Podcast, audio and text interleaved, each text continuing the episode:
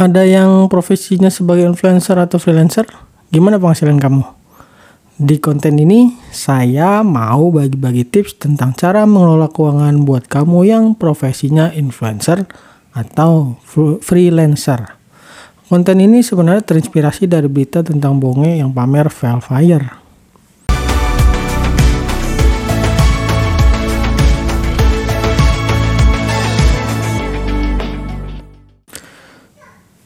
Halo, Haryo di sini. Ketemu lagi sama saya.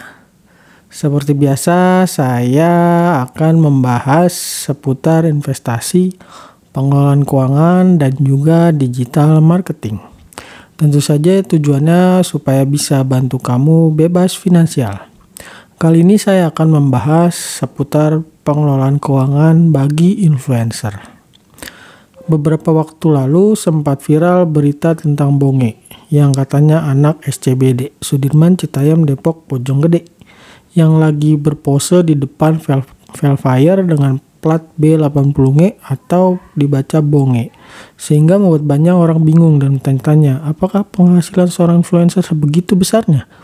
Dan kalau nggak salah ternyata berita sebenarnya adalah Velfire itu bukan milik Bonge. Dia itu cuma dipinjemin buat kebutuhan konten tentunya Terlepas dari hal itu, sebenarnya ada hal yang perlu diperhatikan, terutama bagi kamu yang memang profesinya adalah seorang influencer. Hal ini juga perlu diperhatikan oleh orang-orang yang berprofesi sebagai freelancer dan semua profesi yang tidak mendapatkan penghasilan secara tetap, seperti artis dan seniman. Karena penghasilan mereka itu tidak menentu, tapi pengeluaran mereka ya pasti tentu. Profesi seperti influencer dan freelancer merupakan profesi yang belum bisa memberikan jaminan penghasilan, sehingga masih belum jelas nih penghasilannya. Bisa karena belum jelas dapat atau enggaknya, atau buat influencer besar mungkin belum jelas jumlah pendapatannya. Atau dengan kata lainnya ya penghasilannya berubah-ubah, apalagi kalau ditambah dengan memiliki cicilan. Pola penghasilan dari seorang influencer atau freelancer biasanya kadang mendapatkan penghasilan yang besar, kadang tidak mendapatkan penghasilan. Dan ketika mendapatkan penghasilan yang sangat besar, bukan berarti bisa langsung dibelanjakan begitu aja. Karena itu, kalau kamu punya profesi dengan penghasilan yang berubah-ubah, kamu harus lebih hati-hati dalam mengatur keuangan bahkan harus lebih hati-hati dari orang yang berpenghasilan tetap. Nah, untuk itu saya ada nih tips pengelolaan keuangan buat kamu yang memang berprofesi sebagai influencer atau freelancer. Yang pertama, atur anggaran berdasarkan target gajian bulanan. Maksudnya adalah kamu tuh harus tahu dulu berapa jumlah kebutuhan dalam satu bulan. Ingat, jumlah kebutuhan, bukan keinginan. Untuk bisa mengetahui berapa anggaran kebutuhan kamu dalam satu bulan, kamu tuh perlu mencatat semua pemasukan dan pengeluaran kamu. Usahakan setiap bulan kamu harus ada harus ada uang yang sesuai dengan jumlah kebutuhan bulanan kamu. Memang penghasilan kamu tuh berubah-ubah, tapi bisa diatur kok. Dengan cara ketika dapat penghasilan sangat besar, ya jangan langsung dihabisin. Kalau memungkinkan, simpan sebagai alokasi pengeluaran kebutuhan untuk setahun. Yang kedua, miliki dana darurat dan asuransi. Nah, sebagai profesi yang penghasilan itu berubah-ubah, prioritas utama kamu ya punya dana darurat dan asuransi. Karena kamu kan nggak tahu kejadian apa yang akan terjadi. Belum lagi ketidakpastian dari penghasilan kamu. Milikilah dana darurat sebesar dua kali rata-rata pengeluaran bulanan kamu. Sementara untuk asuransi ya minimal kamu punyalah BPJS. Jika memang kamu sudah memiliki dana lebih, kamu juga bisa melengkapinya dengan asuransi lain. Yang ketiga, hati-hati kalau berutang.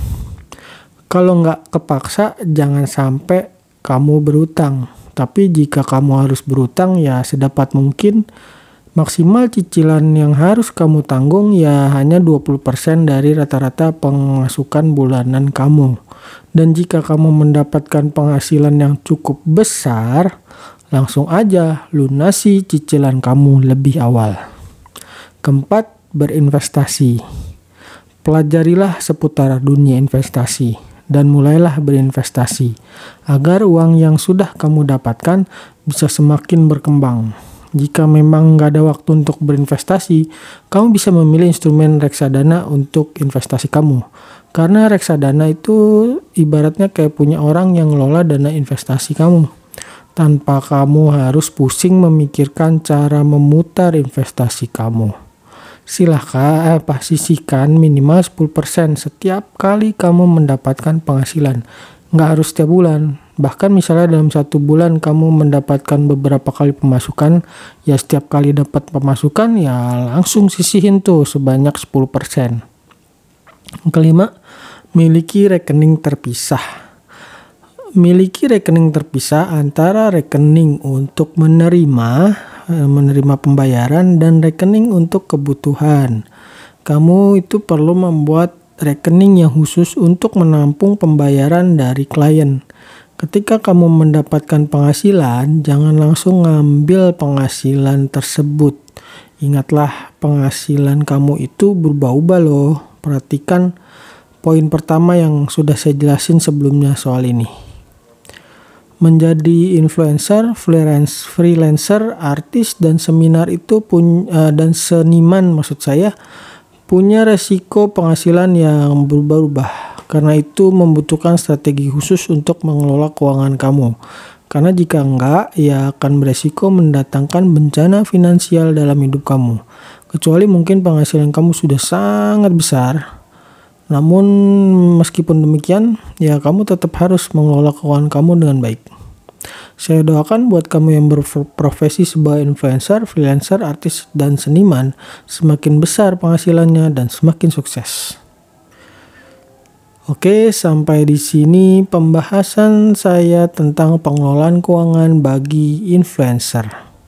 Sampai jumpa di konten berikutnya. Dah.